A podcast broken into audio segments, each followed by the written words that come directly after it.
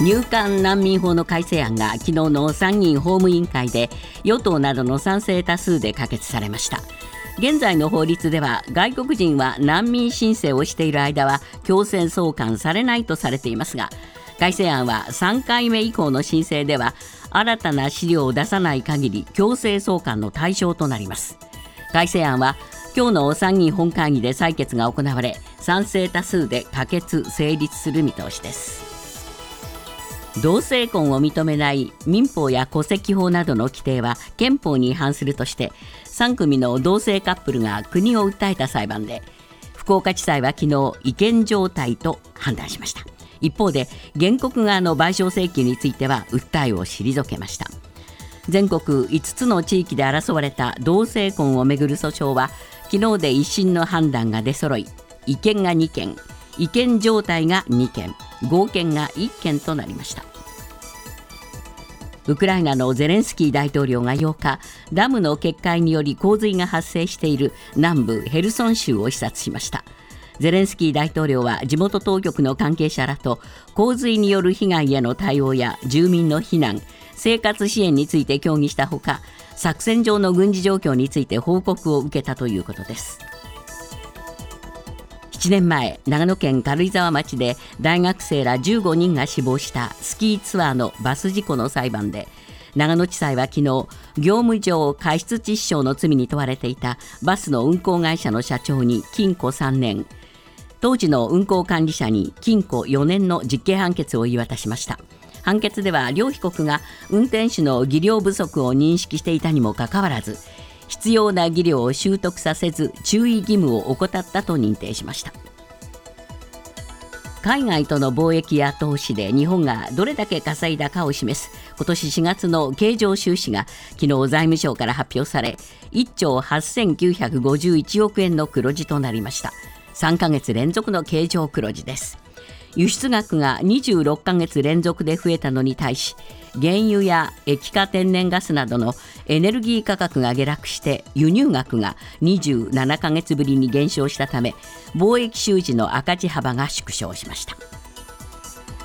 先月24日福岡県柳川市の美容専門学校が開いたバーベキューで男子生徒4人がやけどを負いそのうちの1人が今月6日死亡していたことが分かりました。炭の火が弱かったため男性職員がボトルに入った消毒用のアルコールをかけたところ爆発的に炎上したということです。日本郵便は昨日宅配便の U パックゴルフ U パックスキー U パックの基本料金を10月からおよそ10%値上げすると発表しました。値上げは消費増税を除けば2018年3月以来およそ5年半ぶりで燃料価格や人件費の上昇が要因だということです。今朝のニューヨーク株式市場ダウ平均の終値は168ドル59セント高い3万3833ドル61セント。ナスダックは133.63ポイント上昇し1万3238.52ポイントで取引を終えました。一方為替はドル円は1ドル138円89銭。ユーロ円は1ユーロ。149円73銭で推移しています。続いてスポーツです。テニスの全仏オープン混合ダブルスで加藤美優とドイツのティム・プッツのペアが優勝しました。加藤は今大会の女子ダブルスでコートから出そうとした球がボールガールを直撃し危険行為として失格になる中混合ダブルスで見事優勝を果たしました。昨日のプロ野球セパ交流戦の結果です。ロッテ対ヤクルトはロッテが3対2で勝ちパ・リーグ首位に浮上しました。オリックス対巨人は巨人が6対0で勝利。楽天対阪神は楽天が6対4で逆転サヨナラ勝ち。日本ハム対広島は広島が7対2で。西武対中日は中日が8対2で。ソフトバンク対 d n a は d n a が6対5でそれぞれ勝っています。ニュースズームアップ。2016年1月長野県軽井沢町で大学生など15人が死亡したスキーツアーのバス事故の裁判で長野地方裁判所はバス運行会社 ESP の社長ら2人に実刑判決を言い渡しました。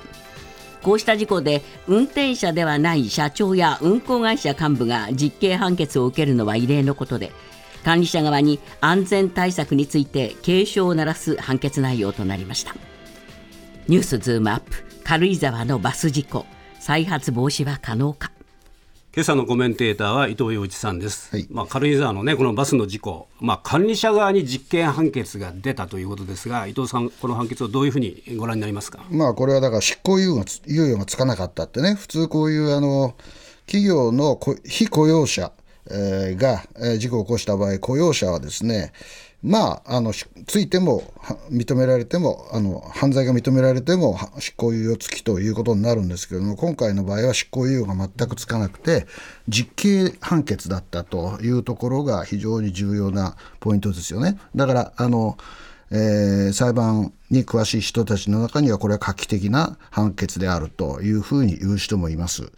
まあ、誰がどういう判決を受けたかというと、えー、運行会社 ESP 社長の高橋美作被告と、えー、当時の運行管理者新井剛被告に対してですね業務上過失致死傷罪で、えー、求刑したのが5年で裁判所が認めたのは、えー、高橋さん高橋美作被告に対しては禁錮3年。で運用運行管理者だった新井剛被告には禁錮4年ということになってますね。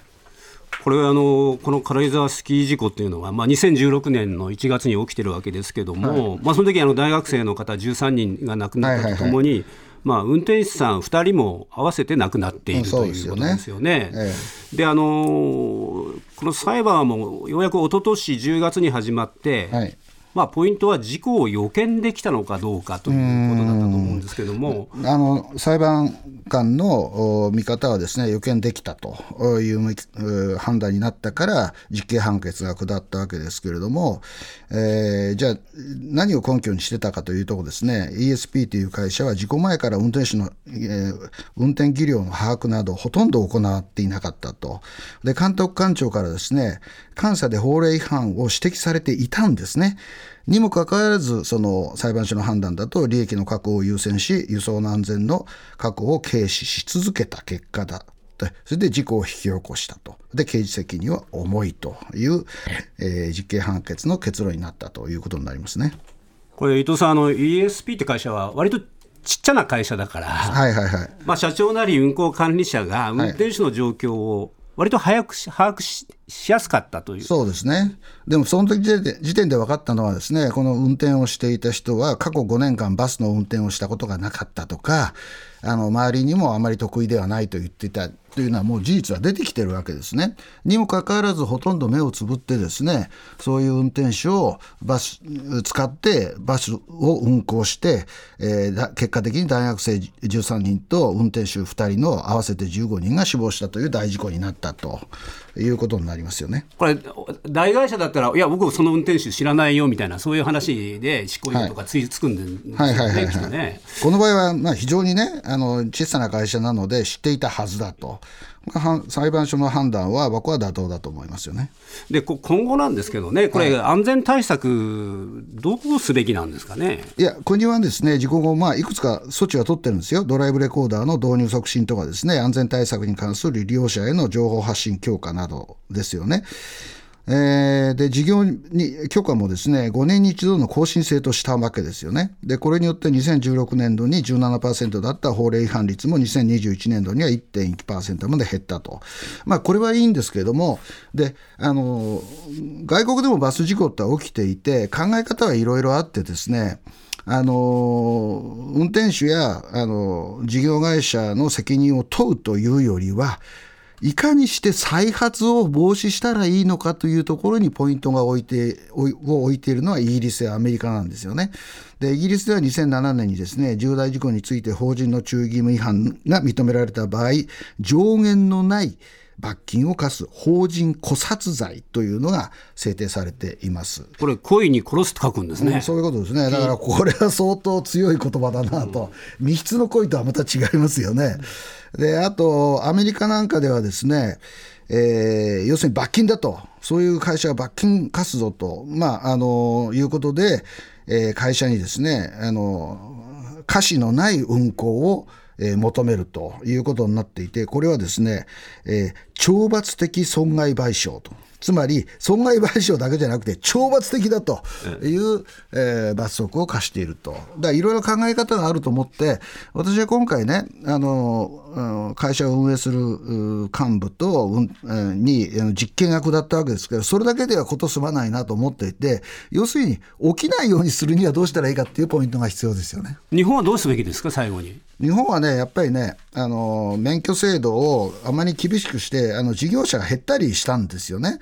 でそれでも、まあ、あの明治神宮の中に行くとバスを運用して外国人のインバウンドがいっぱい来ているので運行はできているのかなと思うけども例えばトラックも2024年にねあの要するに2024年問題があったりしていつも問題なわけですよねこれから日本人口減っていくんでだからそういう意味では、えー、企業がきっちりした体制を整えて運転者を雇用できるようなままっとうなね体制を作っていく必要があるのかなというふうに思いますね。